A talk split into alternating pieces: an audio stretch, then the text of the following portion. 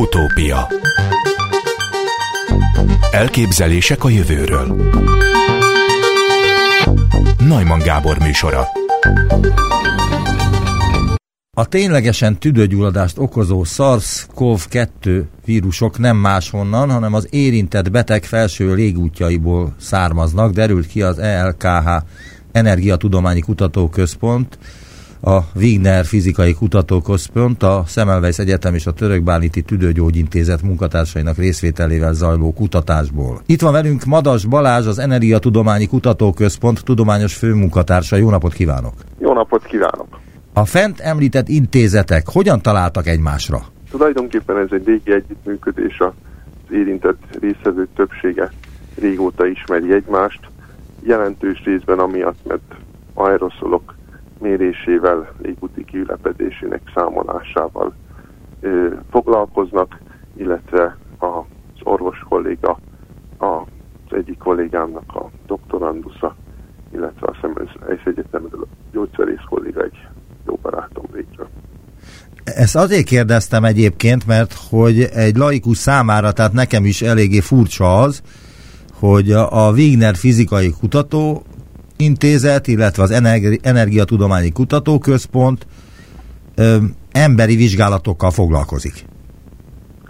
Ez valóban érdekesnek tűnhet. Alapvetően azzal magyarázható ez, hogy a fizikának a törvényei azok mindenütt érvényesek, azaz a fizika törvényei az időrendszerekre is érvényesek.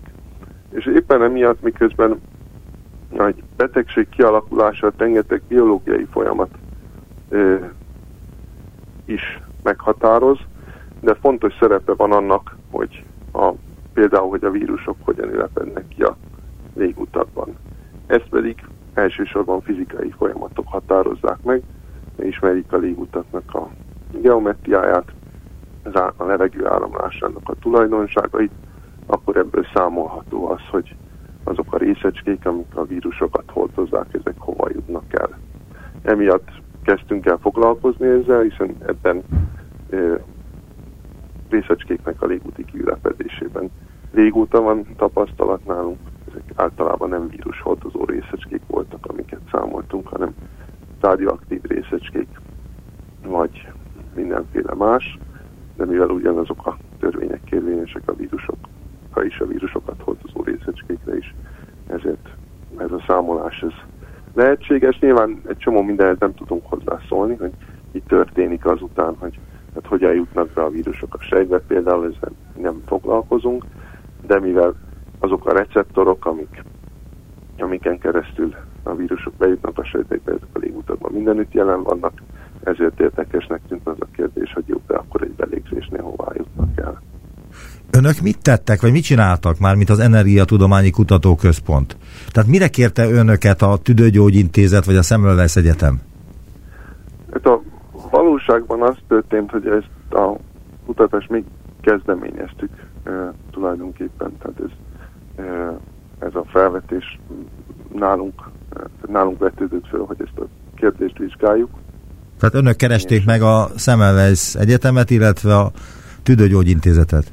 Hát egy-egy kollégával beszélgettünk ennek kapcsán, akik történetesen a Semmelweis Egyetemen, illetve a e, Török Bálinti Tüdőgyógyintézetben dolgoznak, tehát ők e, nem annyira intézetet kerestünk meg, hanem, hanem akiket ismertünk velük, beszélgettünk olyan kérdésekről, amikhez mi, mi nem értünk.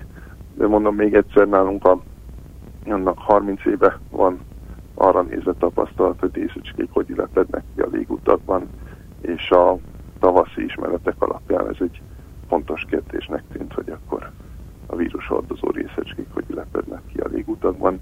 Elsősorban az eredmények értelmezésében nyújtottak segítséget az élettudományokkal foglalkozó kollégák. Hát ebből, ebből a beszélgetésből aztán tudományos hír lett, a kutatás eredményét ugyanis összegző tanulmány követte, amely a Scientific Reports folyóiratban jelent meg. Az a kérdésem, hogy milyen volt a tudományos reakció az önök eredményeire? Hát ugye a tudományos reakció, meg alapvetően a tudomány viszonylag e, lassan működik a például a szokásos újságíráshoz, újságolvasáshoz képest. Tehát ez a cikk, ez december 31-én jelent meg. Ugye amiben szokás valamennyire mérni, hogy milyen visszhangja van a, az eredményeknek, az az, hogy hány másik tudományos szakcikk hivatkozza azt, amit az ember írt, és mivel ez a cikket, ezt a kéziratot, hogy májusban adtuk be, és decemberben jelent meg, ebből látszik, hogy ez egy hosszú idő, tehát az, hogy mennyien hivatkozzák, ez majd inkább egy év múlva, vagy még inkább még később öt év múlva lehet valamennyire erről ezt értékelni. Ugyanakkor a kéziratot ezt megjelentettük egy úgynevezett preprint szerveren, ahova olyan kéziratokat lehet föltenni, olyanokat is föl lehet tenni, amelyek még nem estek át a bírálaton, és erre, ezekre a kéziratokra már érkezett több hivatkozást. Tehát ez valamennyire következik abból, hogy ez a téma ez eléggé e, hát nyilván fontos most, hiszen az egész életünket meghatározza ez a világjárvány. De be lehet tartani egy ilyen vizsgálatnál a tudományos protokollt? Mert hogy az oltás készítésénél sem tartották be azt, amit eddig be kellett tartani, és a betegek kezelésénél sem tartották be. Ugyanis arról van szó, a cikkből idézek, a szimulációk azt mutatták, hogy nagyon kicsi annak a valószínűsége, hogy egy légvétel nyomán akár csak egyetlen vírus is a tüdő mélyére jusson. A belélegzett vírusok nagy része ugyanis az orrüregben, a szájüregben és a torokban tapad meg. Tehát, hogy ez egy nagyon fontos információ, ha ez igaz most is, és e- erre a, a gyógykezelést is alapítani lehet. Nem? Hát azért ez így túlzás. Én azt gondolom, hogy ez egy fontos információ, de nem gondolom, hogy bármit, amit eddig a védekezéssel kapcsolatban e, történtek, ezt ennek alapján máshogy kellene, vagy kellett volna csinálni. Ja, ami, a, ami egy lényeges elem, vagy úgyis meg lehet ezt fogalmazni, hogy, hogy ugye a súlyos baj az a tüdőgyulladásból lesz, tehát rengeteg ember átesik a betegségen felső légúti tünetekkel, vagy azok nélkül, amiből semmi komolyabb baja nem lesz az esetek túlnyomó többségében. Miatt az a kulcskérdés, hogy hogyan alakul ki a tüdőgyulladás. És e, annak alapján is, amit mi számoltunk, meg hozzátéve a klinikai megfigyeléseket, felállítható egy olyan modell, hogy a vírusok először a felső légutakban ülepednek ki, utána ott szaporodnak el, és onnan jutnak el a tüdőbe.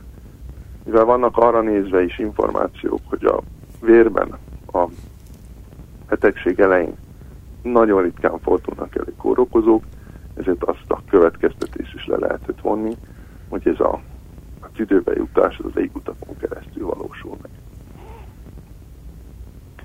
Ennek alapján tehát van két szakasz, első szakaszban, tehát ahhoz, hogy tüdőgyulladást kapjon, két lépésben történhet meg. Először megfertőződnek a felső légútjaink, majd ott elszaporodnak a vírusok, és ezekből jutnak le a tüdőbe mások. A védekezés az alapvetően az első szakasz megelőzését célozza, egyébként azt gondolom helyesen, hiszen nyilván ez a biztosabb eljárás, tehát mind a távolságtartás, mind a maszkhasználat az azt célozza, hogy már a felső légútjaim se fertőződjenek meg. Amire mi jutottunk, meg mi is jutottunk, az azt mondom, arra hívja fel a figyelmet, hogy utána még mindig vannak eszközök a, eszközök a kezünkben, hogy késleltessük, vagy akár megakadályozzuk a vírusoknak a, a mélyebbre, a tüdőbe jutását.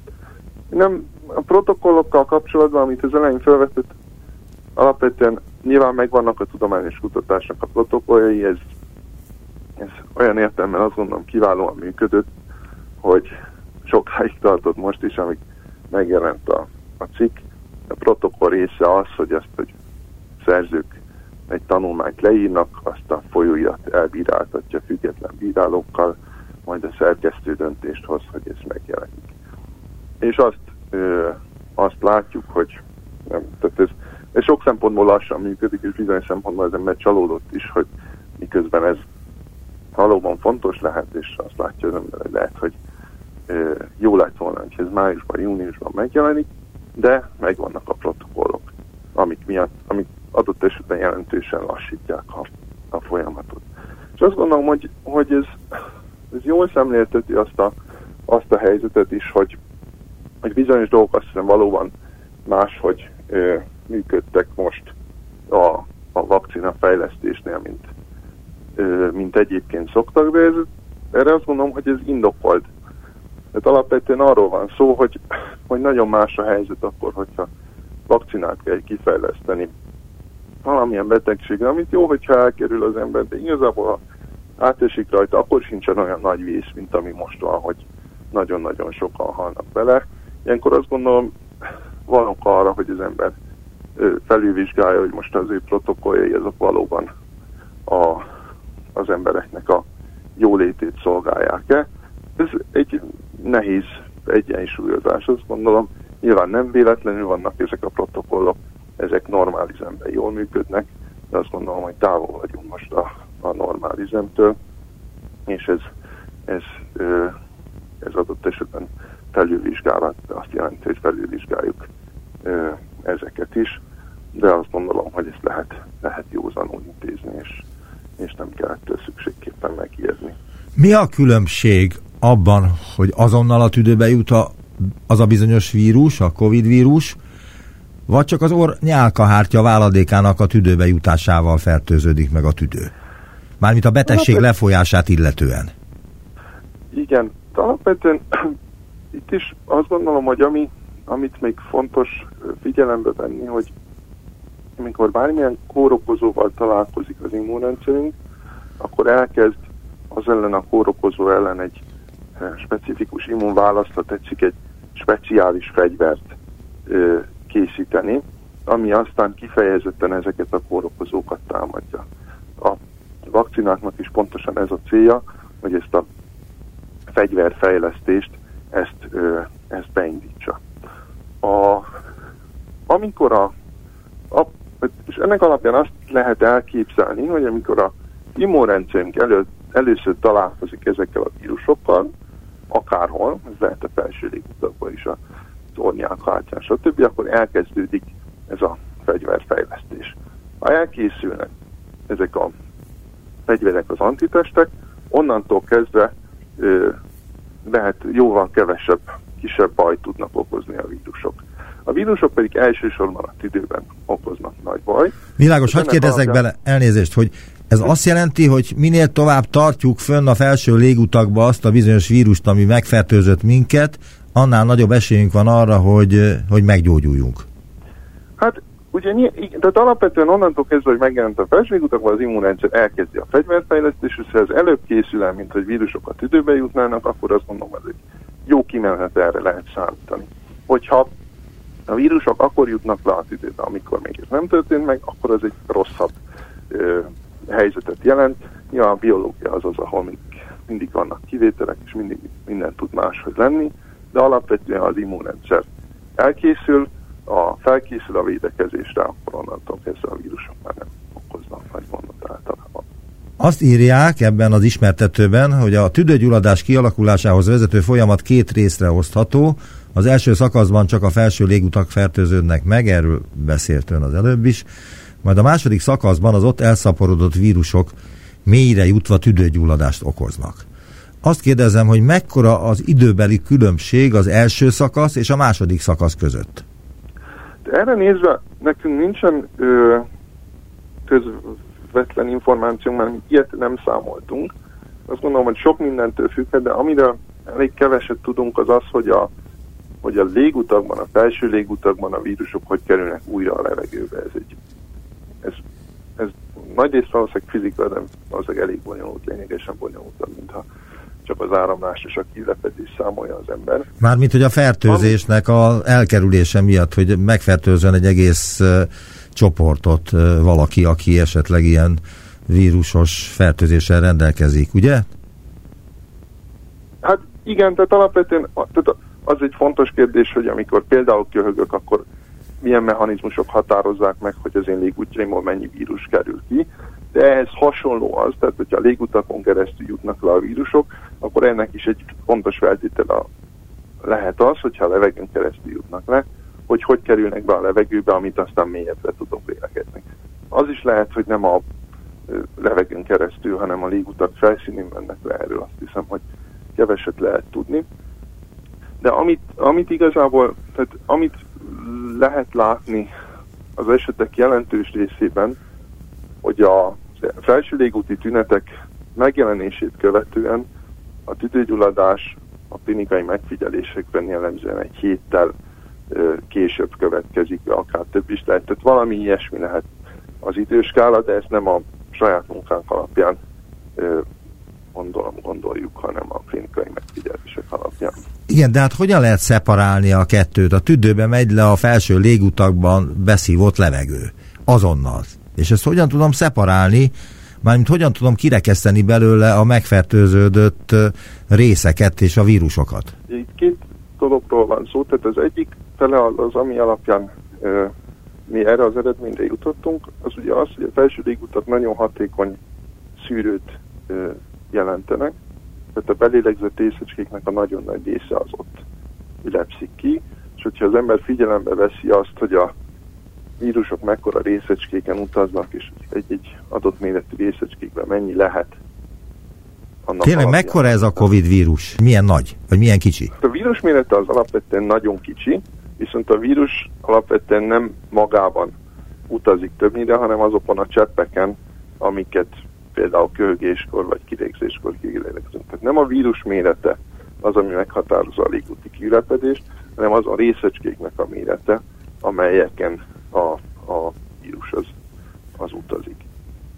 A kutatók szeretnék azt is megvizsgálni, írják önök, hogy hogyan befolyásolja a légzési mód a vírusok légúti kiülepedését, szerepel a cikk végén. De ezt hogyan gondolják megvizsgálni? Igazából erre van, tehát ez tulajdonképpen nem, bizonyos részei nem nagyon bonyolultak. Tehát a légzés, a, azban a modellben, amivel számolunk, abban a légzési mód az állítható, nagy jelentősége van annak is valószínűleg, hogy az óron keresztül veszünk levegőt, vagy szájon át, szájon át jóval több részecskét lélegzünk be, és ez, ez, ez rosszabb lehet. Igazából az olaszországi első esettől lehetett azt olvasni egy amatőr futballistáról, hogy viszonylag gyorsan feltételezett első esetről, nem lehet ezt biztosan tudni, hogy viszonylag gyorsan került kórházba tüdőgyulladása, ami esetleg összefügghet azzal is, hogy, hogy mikor kapta el a tüdőgyulladást, hogyha nagyon például sportolás közben szájon átlégzésnél lehet, hogy nagyobb mennyiségben jutnak be vírusok rögtön a tüdőbe, tehát emiatt lehet ez érdekes, meg nyilván a adott esetben a védekezést is befolyásolhatja az, hogy a sportolásra nézve mennyiben más a helyzet, mint amit, mint amit normál légzésnél tapasztalunk. Ön személyesen is involválódott ebben az ügyben, mármint, hogy volt covidos? Nem tudtam, ma nem voltam, és egy-két teszten is túlestem, amikor gyanús voltam, tehát azt tippelném, hogy nem, de nyilván ez biztosan nem, nem lehet állítani. Azt kérdezik még a cikkben, hogy mit tehetünk annak érdekében, hogy elkerüljük a betegség súlyosbodását a második szakaszban. És én azt kérdezem, hogy mit tehetünk annak érdekében, hogy elkerüljük a betegség súlyosbodását a második szakaszban? Igen, hát alapvetően ami, tehát ugye azt állapítottuk meg, hogy ha egy, köhög, egy valaki egy koronavírusos beteg köhögéséből levegőt veszünk, akkor nagyon kicsi annak a valószínűsége, hogy vírus közvetlenül a tüdőbe jusson. Nyilván ez a valószínűség nem nulla, tehát hogyha én órákon át olyan levegőt lélegzek be, amiben, amit koronavírusos beteg köhögött ki, akkor már jóval nagyobb esélye lesz annak, hogy vírus a tüdőbe jut. Annak, hogy én órákon át ö, vírusos levegőnek vagyok kitéve, az egyik lehetséges forrása az, amikor otthon vagyok, még csak felső légúti tünetekkel, de koronavírusokkal a felső légutamban, akkor igazából a saját köhögésem fogja növelni a körülöttem lévő vírus koncentrációt. Emiatt nagyon lényeges, hogyha egyedül vagyok otthon, tehát nem csak másokért, hanem magamért is fogjam össze azokat a részecskéket, amiket kiköhögtem, azaz zsebkendőbe köhögjek, illetve a gyakori szellőztetés az szintén segíti azt, hogy csökkenjen a vírus koncentráció. Tehát ezek azok, amiket azt gondolom bárki megtehet otthon, hogyha pozitív tesztje van, hogyha felső légúti tünetei vannak, ezzel lehet ö, csökkenteni azt, hogy mennyi vírust lélegzünk be. Emellett nyilván fontos az, hogy a ember az immunrendszerét is próbálja segíteni szokásos eljárásokkal, az az egészséges táplálkozással és ö, sok pihenéssel.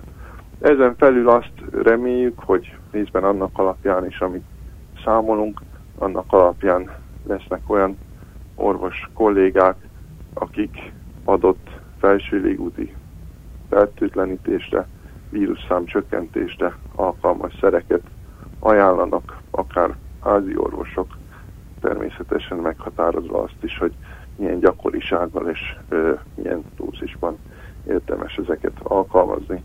Én, mint fizikus ez ígyben nem tudok semmit sem megfogalmazni, de annak alapján, amit találtunk, azt reméljük, hogy milyen szerek, gyógyszerek azok hozzájárulnak ahhoz, hogy ha már megfertőzött betegek közül kevesebb legyen tüdőgyulladás, és kevesebben kerüljenek kórházba.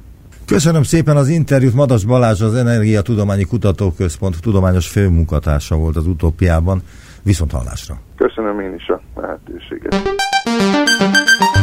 Utópia most jelent meg Tamás Gáspár Miklós Antitézis című könyve, amelyben az elmúlt húsz évben megjelent válogatott tanulmányok olvashatók. Most nem könyv interjút hallanak, hiszen az utópia jövővel foglalkozik többnyire, de fontos, hogy megértsük, mi zajlik most körülöttünk, mi mit jelent és mit mond a marxizmus a 21. század emberének. Lehet, hogy inadekvát a kérdés, de fontosnak tartod-e az időzítést, hogy miért most jelentetted meg ezt a könyvet? A vonalban Tamás Gáspár Miklós, filozófus. Köszönöm szépen, ezek az írások sose jelentek még ma- magyarul. Ezek ö, ö, angolul íródtak, és most fordították le őket.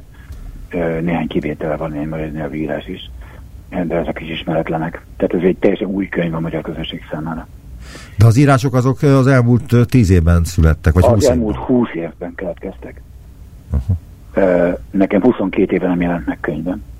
És nem az én idő- időzítésem, most végre valaki nehezen vállalkozott rá, hogy kiadja a tanulmányaimat. Tőlem könyvet nem közöltek az utóbbi évtizedekben. Ne haragudj, de én eléggé földhöz ragadt vagyok, és Csak például a címről az jut eszembe, hogy az antitézisnek köze van a mindennapjainkhoz. Mármint ami itt körülöttünk zajlik, vagy tévedek? Hát természetesen nem.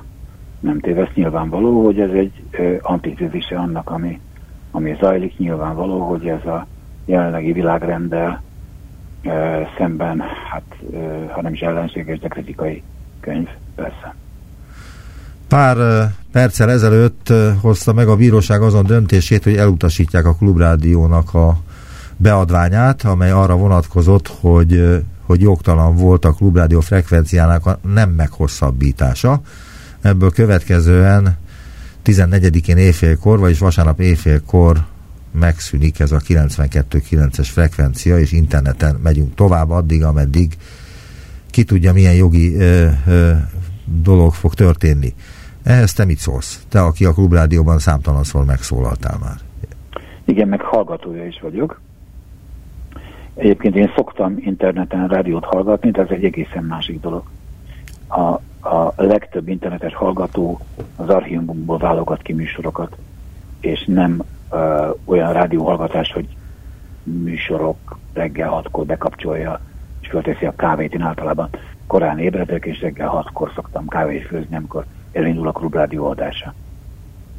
Ö, ezek a dolgok megszűnnek, és ez egy egész generációnak a ö, 35-ön fölülieknek ö, ez nagyon nehezükre fog esni, akik még igazi rádióhallgatók, és nem podcast hallgatók. Tehát számunkra bizonyos értelemben megszűnt a rádió. És mint ahogy megszűnt a Népszabadság, mint ahogy megszűnt a CEU, mint ahogy megszűnt a Színház és Filmművészeti Egyetem, mint ahogy megszűnt a Magyar Tudományos Akadémia, uh, hanem is nevezik megszüntetésnek, de a lényege ez itt egyik esetben. És ez azt mutatja, hogy elérkezett az utolsó ütközet, a rendszer hadat üzent a magyar értelmiségnek, és eddig 200 0-ra áll a mérkőzésben a magyar értelmiséggel szemben, tudományos, művészeti és média szembe, értelmiséggel szemben egyaránt. Most még következhetnek, mi következhet még a könyvkiadók, a havi folyóiratok, minden egyéb már a kezében van. Ez kicsi kívül egyedülálló ma, nem is csak Európában, hanem a világ legnagyobb részén egyedülálló az, hogy, hogy egy-két kis műsor lehet ellenzéki vagy kritikai a magyar rádiózásban és televíziózásban az egyedülálló. És hát azt gondolom, hogy mindenkinek, nem csak az érdekelteknek, nem csak azoknak, akik ebből élnek, vagy nem csak azok, akiknek az életét betöltít, tiltakozniuk kell, ezt nem szabad annyiban hagyni. Ez felháborító biztonság, és ez még az Orbán rendszer eddigi praxisához képest is elképesztő, ami most megy. Te mondtál, a... ezt... ja? Igen. Te mondtál egy eredményt az előbb, 200 numura áll a, a, a játszma a Orbán a javára. Így van. A magyar értelmiség ellen. A magyar értelmiség és a magyar szólásszabadság, gondolatszabadság és egyebek. De ebben mennyi szerepe van az értelmiségnek, azoknak, akik felemelhették volna a szavukat, vagy valamit tehettek volna, milyen hibát követett el, nem az Orbán oldal, hanem a másik? Hát ez hiba aztán nem a megfelelő kifejezés, mert hiszen a békés tiltakozás az eddig sem vezetett soha eredményre, akkor se, ha volt, többek között ezért is gyöngült meg ennyire, mert nyilvánvaló, hogyha folyton eredménytelen, akkor az emberek vállat vannak, és nem vesznek részt a további hasonló akciókban. Ö, hát nyilvánvaló, hogy, hogy ha sikerült a közvéleményt a szó igaz értelmében, ami nyilvánosságot jelent, kritikaiságot jelent, összes többi kiírtani. Természetesen az interneten ma is van kritikai hang, leginkább egyébként skeptikus, cinikus lemondó, keserű kritikai hang, nem az aktivizmusnak, nem a lázadásnak a hangja, hanem a rossz kerülnek, a viszolygásnak, az undornak a hangja. Ez fönnáll, kizárólag az interneten, nem korlátozható, olyan könnyen, csak ugye a pénz elvételével, amire azért kitűnő kísérletek történnek. Úgyhogy, úgyhogy, úgyhogy nem hiszem, hogy itt hiba van, a a rendszer egész karaktere hibás, és itt az értelmiség nincs különösebb felelőssége, mindenkinek felelőssége van. Az, hogy az emberek elvesztik a reményüket, azt azért nehéz fölróni valakinek. Nem arról van szó, hogy, hogy itt emberek tömegesen megalkuttak volna aljas indokból, és pénzért, vagy mit tudom miért, hanem főleg mondom tényleg arról van szó, hogy az emberek elveszítették a reményt, és és akkor hát ebből passzivitás következik. Előfordult már ilyen történelemben, de nagyon sajnálatos, hogy ismét tartunk körülbelül ott, mint 1851-ben. Sokan azt mondják, hogy ez a mostani rendszer hasonlít a Kádár rendszerhez. Ez hülyeség? Nem hasonlít. Igen, hülyeség. Mert hogy egy személy, egy vezetés volt akkor de, is. De mondom, ezek, ezek, ezek teljesen fölületi párhuzamok, amelyek mögött nincsen mélyebb tartalom, egyáltalán nem hasonlít semmiféle 89 előtti rendszerre. Nem minden hasonlít, ami nem tetszik nekünk. A legkülönféle dolgok nem tetszenek nekünk, de attól még nem hasonlítanak egymásra. És akkor ez az egész mostani helyzet Orbán azon bejelentésével kezdődött, amikor kinyilvánította, hogy mi liberális demokráciát akarunk csinálni? Orbán Viktornak itt semmi különösebb jelentősége nincsen. A, ö, egyáltalán nem pusztán csak Magyarországon történik ez, bár itt egy kiélegzett formában. Ö, az összes volt szocialista ország kivétel nélkül antidemokratikus jellegű. Gondoljunk a legnagyobb volt szocialista országokra, Kínai Népköztársaságra, Olaszországra, Vietnámra, Ukrajnára, közép-ázsiai köztársaságokra. Lengyelországra, volt Jugoszlávia államaira. Egyik sem demokratikus állam, még annyira sem, mint az egyre kevésbé demokratikus nyugat. Ö, általában ö, a legnagyobb baj van, Magyarország kétség egy extrém eset, sajátos, meg furcsa, mert végül is fizikai üldözés nem nagyon van, és ennek ellenére az összes intézményeket könnyedén lerombolják, és a, a hatalomnak egy olyan koncentrációja megy végbe, egyébként törvénytelenül és alkotmányellenesen néhány ember kezében mégis elképesztő, de azért, azért ez mégse olyan különleges. Ez nem olyan különleges, hogy Orbán miket beszélt, semmi jelentőség, mint az égvilágon. Úgyhogy ő, ő egy trendet követ, és használ ki, amelyben egyáltalán nem áll egyedül. Itt a teljes kudarcok kudarcokra következnek. Ez a 89. rendszerváltás teljes kudarca. Mindenütt. Mindenütt kivétel nélkül. És van-e, van-e bármilyen dolog, erő, vagy nem tudom én micsoda, ami e, visszatarthatja, és én Orbánra e, hivatkozok, lehet, hogy nem csak ő, de te mi ismered feltehetőleg az összes e, volt szocialista országnak a jó, struktúráját. Igen. Tehát ami visszatarthatja őket a totális diktatúra megvalósításától. Megmondom neked, mit tartja vissza őket, nincs semmiféle érdekük benne már totális diktatúra bevezetni. Nincs, minden nagyszerűen működik. Ugye az én tanulmányom, amelynek egy utószava van benne a könyvben, csak ez közismert tanulmány, a posztfasizmusról szól tanulmány, az bebizonyítja, hogy meg lehet valósítani a fasizmus legfontosabb céljait, anélkül, hogy lennek koncentrációs táborok és gestapo és tömegterror és hasonlók. Nem szükséges hozzá. Nem szükséges hozzá. Mert hogy mik a kritériumai? Minek? A fasizmusnak. Az állampolgári egyenlőség megtagadása. Egyáltalán az állampolgárság egyetemességének a megtagadása.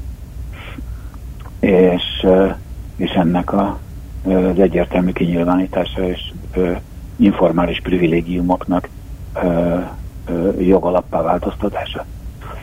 És így tovább. Úgyhogy ez megint 2000-ben jelent meg ez a tanulmány a posztfasizmusról, először a Boston Review-ban angolul, aztán magyarul is az eszméletben, interneten megtalálható, elolvasható, mindenkinek ajánlom a figyelmébe. 22 évvel ezelőtt, 21 évvel ezelőtt írott, és egy szót se kell sajnos változtatnom. Azt írod valamelyik tanulmányodban ebben a kötetben, ami most jelent meg, hogy Marx azon megállapítása, hogy az emberiség története, osztályharcok története tévedés. Mert a kapitalizmus... Marxista szempontból tévedés, igen. Előtt nem voltak osztályok. Nem bizony. Így osztályharc sem lehetett. Így van. Most vannak osztályok? Úgy, mint munkásosztály, parasztság, Megint stb. nincsenek. Megint nincsenek a szónak politikai értelmében. Uh, ugye a uh, uh, proletariátus addig, amíg a szocializmus fennállt, mint társadalmi projekt és történelmi mozgalom, a 18. század végétől. Ugye addig a proletariátus politikai szubjektum volt, mert a szocializmus képviselte jelenítette meg a proletariátusnak a, az érdekeit, a kultúráját, a törekvéseit. És először jelent meg egy subalter, tehát elnyomott és nem tisztelt osztály, mint a történelem alakítója az arénában, de parasság sosem tetszett ez a szerepet a proletariátusnak meg volt a saját kultúrája, a saját filozófiája, a saját pártjai, a saját, saját fölépítménye, a saját kultúrája megvolt, és az óriási máig tartó rémülettel töltötte a konzervatív erőket. E, szociáldemokrácia, kommunista pártok, szakszervezetek, munkástanácsok, hatalmas mozgalmak, forradalmak. A proletariátus volt ugye az ágens a változásnak, amely e, egyébként a polgári fejlődést is nyomta proletariátus nélkül és szocialista pártok és mozgalmak nélkül sose lett volna általános szavazati jog, soha nem lett volna női egyenlőség, soha nem lett volna modern családi jog vállással, és így tovább. Ezek ugyan polgári célok, de a proletariátus közleműködés nélkül sose lett volna belőlük semmi. És, és ugye a fasizmus többek között azt okozta, egyszerűsítek, hogy beleférjünk az időbe, hogy létrejöttek olyan kapitalista társadalmak, amelyeket nem a polgárság irányít. Ugye a fasiszta államokban a mozgalmi párt és militáns rétege, továbbá a felső közigazgatás és a hadsereg bizonyos részei irányították az államokat, és a burzsázia teljesen elvesztette a kezdeményezést és a befolyást, továbbra is megtarthatta a profitjának jelentős részét, de nem alakíthatta a politikát úgy, ahogyan a 19. századi Franciaországban mondjuk alakította. És, és ez nem is tért vissza soha többé. Tehát a lényegében, lényegében Hitler győzött. Mindenek előtt legyőzte a nyugaton a proletár mozgalmakat, a szocialista és kommunista mozgalmakat, és soha többé nem kerültek olyan helyzetbe, hogy győzhessenek.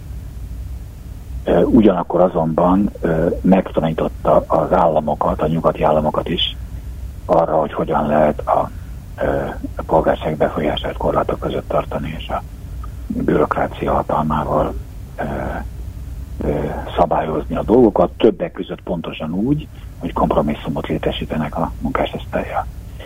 Ezek, ezek, a, ezek az államszerkezetek, ezek, ezek sikeresnek bizonyultak a jóléti társadalom korában, a fogyasztói társadalom korában, a fogyasztói társadalom egyébként nem azt jelenti, hogy az emberek szeretnek fogyasztani, hanem azt, hogy az állam serkenti a fogyasztást beruházásokkal és kedvezményekkel. Ezt jelenti a fogyasztói társadalom.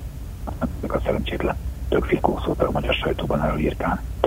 És, és úgyhogy, úgyhogy és hát ugye keleten pedig ugye maga a, maga a, maga a létező szocializmus, a kommunista pártok uralma a szovjet típusú országokban szüntette meg a szuverén munkásmozgalmat. A polgárság itt amúgy sem nagyon volt.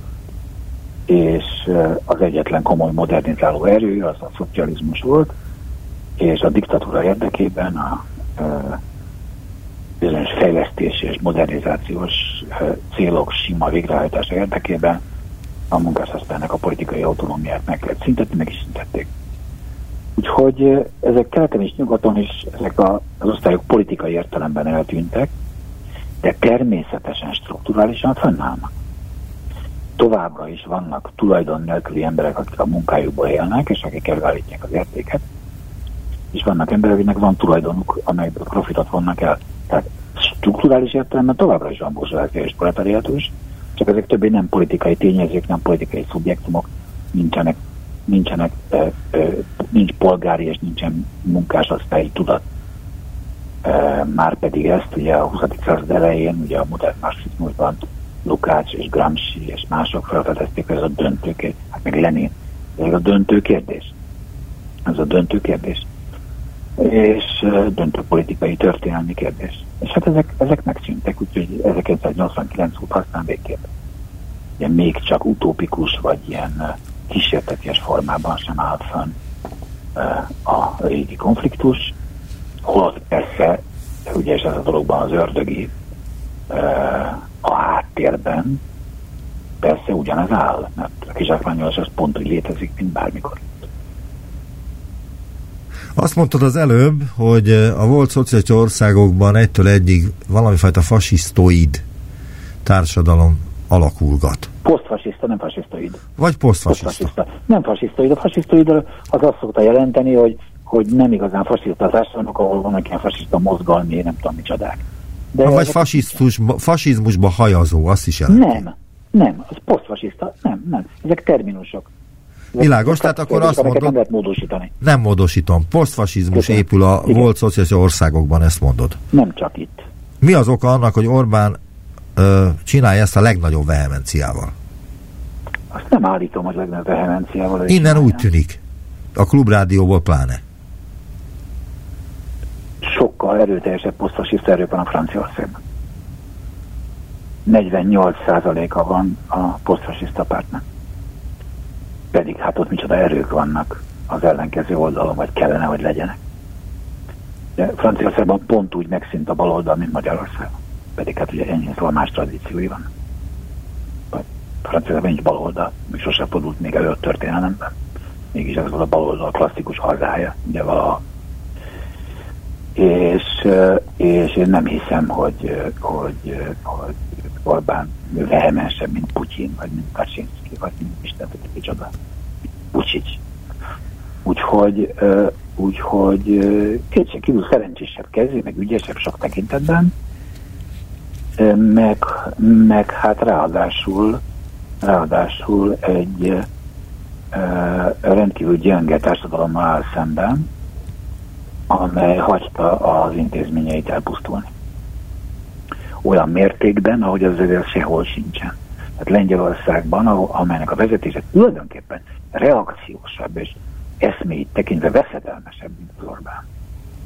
Azok olyanokat gondolnak, amit az Orbán de merne gondol. Lengyelországban ö, ö, ö, a vezetésnek ö, a radikalizmusa nagyobb, mint Magyarországon, csak hát nem sikerült ott a létező ellenállás, ellenállási tradíciók miatt nem sikerült felszámolni minden egyetemet, nem sikerült felszámolni minden helyi igazgatási szervet, ellenállnak az egyébként Magyarországinál sokkal súlyosabb támadás alatt álló bíróságok és más jogi szervezetek, ellenáll a sajtó, amelynek sikerült anyagilag konszolidálnia magát, és hát ellenáll maga a társadalom, amit az abortusz ügy mutat Lengyelországban, egy súlyosan vallásos országban Magyarország. Nem az. Tehát azok a, azok a tényezők, amelyek Lengyelországban egységet teremthetnének, és amelyek erősei Magyarországon, azok nem állnak fönn, és mégis, és mégis semmiféle ö, ö, ö, alapja nincsen itt, komoly alapja nincsen az ellenállásnál. Van fölháborodás, van utálat, a kormány népszerűtlen, és még a hívei se bíznak meg benne, hanem kisebbik rosszként fogadják el. Ennek ellenére komoly ellenállás nincsen, ennek részben, részben szellemi okai vannak, el kell ismerni. Az általánosításra való képesség hiánya nagyon súlyosan érvényesül Magyarországon. Mondok egy példát. Amikor ilyen ö, alapítványi formába vezették ki az egyetemeket Magyarországon, az egész sajtó azt írja, hogy ez privatizáció. Milyen privatizáció az, amelyben ö, államköltségen továbbra is állami forrásokból működő ö, egyetemek működnek, amelyeknek a vezetői a kormánynak az emberei, amelyben semmiféle privát tőke nincsen, semmilyen privát kezdeményezés és semmilyen privát autonómia nincsen. Ezt makacsul továbbra is privatizációnak hívják az érintettek, és most éppen láttam egy videót a Színi Akadémiáról, hogy egy tekintélyes öreg rendező azt mondja, hogy hát nem is érti, hogy hát a privatizáció milyen furcsa. Milyen privatizáció? Ha valaki nem tudja 30 év piaci kapitalizmusa után megállapítani, hogy mi a mély állami, tehát informális állami szférába való átvezetés, a jogállami kontroll megszüntetése miben különbözik egy magáncégnek, egy magánvállalatnak a felállításától, hát azzal már nincs, nincs mit beszél. Ugye, hogy rettenetesen intellektuálisan nagyon rosszul állunk, tehát nincs, nincs gondolat, nincs precizitás, nincs fogalom, nincs igazi komoly elmélyült gondolkodás azokról a kérdésekről, amelyektől az életünk függ. És ez, ez valóban súlyosan érvényesül. Nem ez az oka mindennek természetesen. Az oka mindennek egy egy kiábrándulósi hitetlen társadalom, amely a saját eszményeiben sem hisz, és ennek történelmi okai vannak, és nem csak szellemi okai. Köszönöm szépen a beszélgetést. Tamás Gáspár Miklós volt a vendégem. Szervusz! Szervusz, és mindenkinek minden jót kívánok!